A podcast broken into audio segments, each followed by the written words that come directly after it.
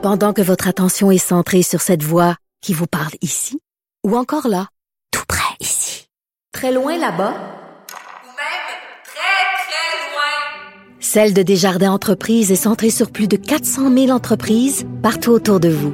Depuis plus de 120 ans, nos équipes dédiées accompagnent les entrepreneurs d'ici à chaque étape pour qu'ils puissent rester centrés sur ce qui compte, la croissance de leur entreprise. Excellent vendredi à tous. Aujourd'hui, à la hausse sur la colline, l'essayiste Pierre Moutarde, militant de Québec solidaire et un des fondateurs de ce parti, pourfend la rectitude politique qui a saisi la nouvelle gauche, selon lui.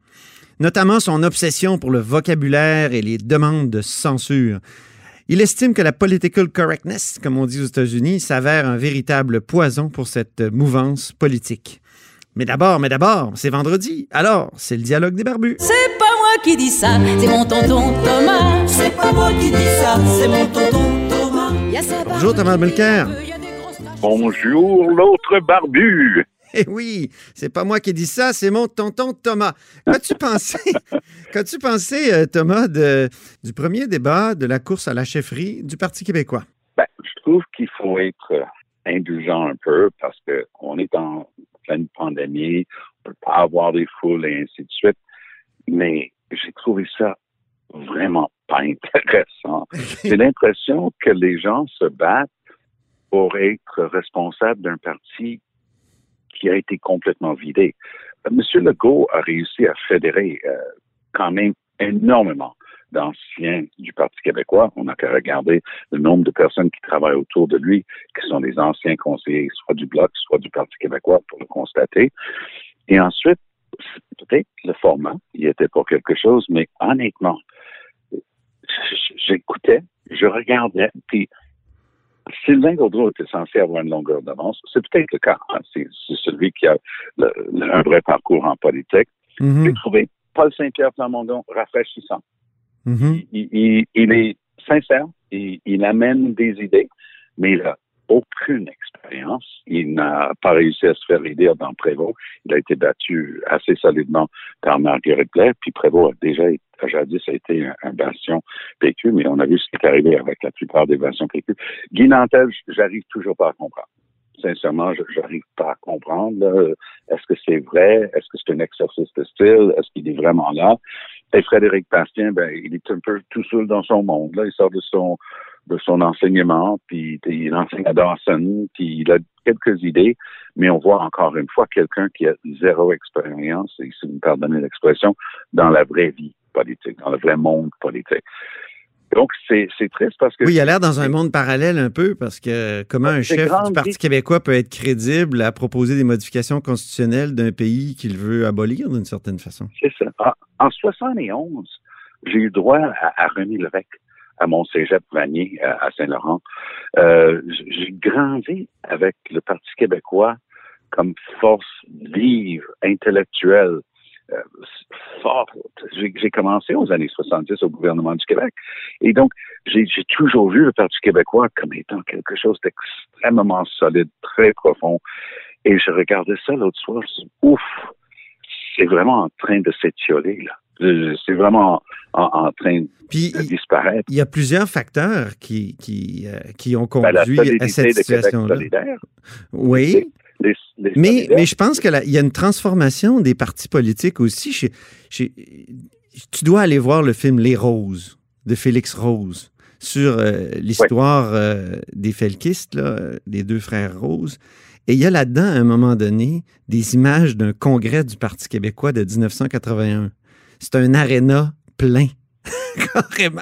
Ah, ben, C'est incroyable. Avec le parterre plein, les, les gradins, plein de monde, puis ça vote, puis ça discute, puis mon Dieu que les Ah partis québé- les partis ont changé, c'était comme ça, je pense, au Parti libéral euh, aussi, Oui, peut-être moins nombreux, qu'un mais parti. Le Hmm. Parti québécois était un mouvement. ouais, c'est ça. Et le- schisme euh, provoqué lorsqu'il y a eu le virage à droite sous la gouverne de Lucien Bouchard Ouais. et la création de Québec solidaire, ce qui était presque inévitable, hein, parce que la colle qui gardait tout ça ensemble, c'était une colle idéologique.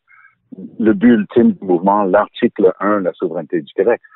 Mais du moment qu'il y avait deux partis qui prenaient la souveraineté, un disant, mais il faut que ce soit plus solidaire, il faut que ce soit plus ouvert, plus social, et ainsi de suite, et les autres qui continuaient sur le bonhomme de chemin, ils se sont pas rendus compte que oui, ils étaient toujours au pouvoir, mais qui venaient de se faire très, très mal avec cette décision, avec euh, le déficit zéro, puis l'austérité tout ce que ça amenait. Mhm, absolument. Toi, mais toi qui as prôné l'équilibre budgétaire euh, à Ottawa, même à la tête d'un parti de gauche, est-ce que tu peux Ouais. ne- est-ce que tu comprends un peu quand même pourquoi ça a été fait euh, sous Lucien Bouchard? Au 100 Oui, Je- j'étais- à l'Assemblée nationale à l'époque. oui, J'ai complètement compris pourquoi M. Bouchard était obligé de le faire. Euh, parce que la décote, c'est-à-dire de commencer à payer beaucoup plus cher euh, Mhm. la dette énorme du Québec à l'époque, ça, ça aurait été un coup mortel. Donc, Mhm. ils ont pris des drôles de décisions. Par exemple, mettre à la retraite des milliers et des milliers d'infirmières, parmi les plus expérimentées, évidemment, et les médecins. C'est quelque chose qui fait mal encore à notre système de santé aujourd'hui. Et ils avaient prétendument trouvé un surplus dans la caisse de dépôt pour pouvoir payer tout ça. Donc, c'était des mesures extrêmes dans une situation urgente et extrême. Et j'ai toujours compris pourquoi ils étaient obligés de le faire. Mhm. Mais ces forces vives qui remplissaient des arénas avec des idées, regardaient ça et disaient, ça, c'est pas l'idéal que nous, on a toujours promis. Oui, Et exactement. c'est pour ça qu'il y, a- il y a eu cet, cet effritement.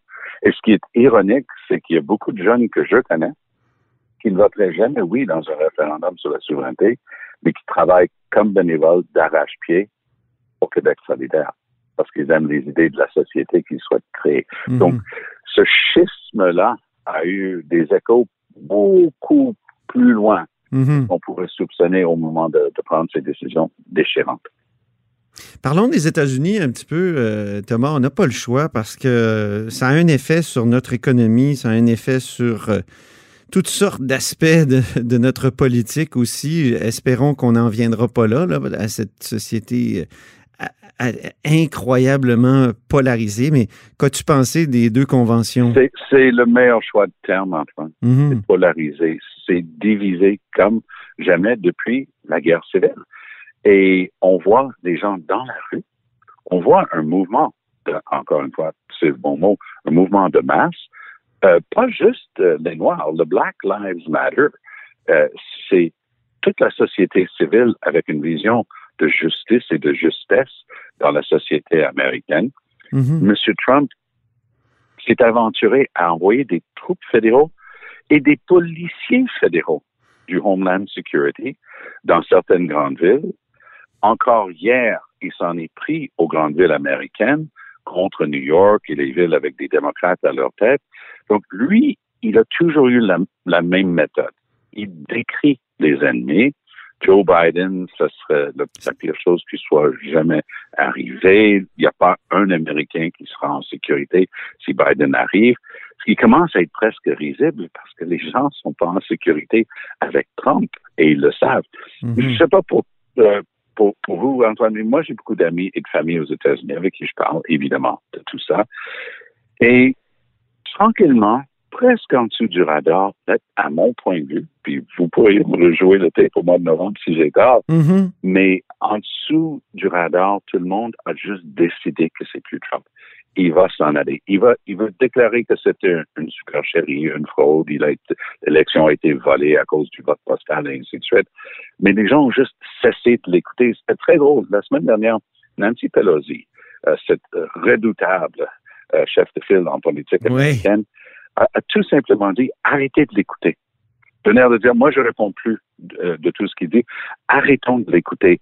Et je pense que ce mot d'ordre-là est en train d'être écouté justement. Mais lorsqu'il va dire que l'élection est une supercherie parce qu'il l'aura peut-être perdue, euh, il va quand même stimuler sa base qui est armée de, de, de euh, j'allais dire AK-47 ou de M15, je sais pas, là.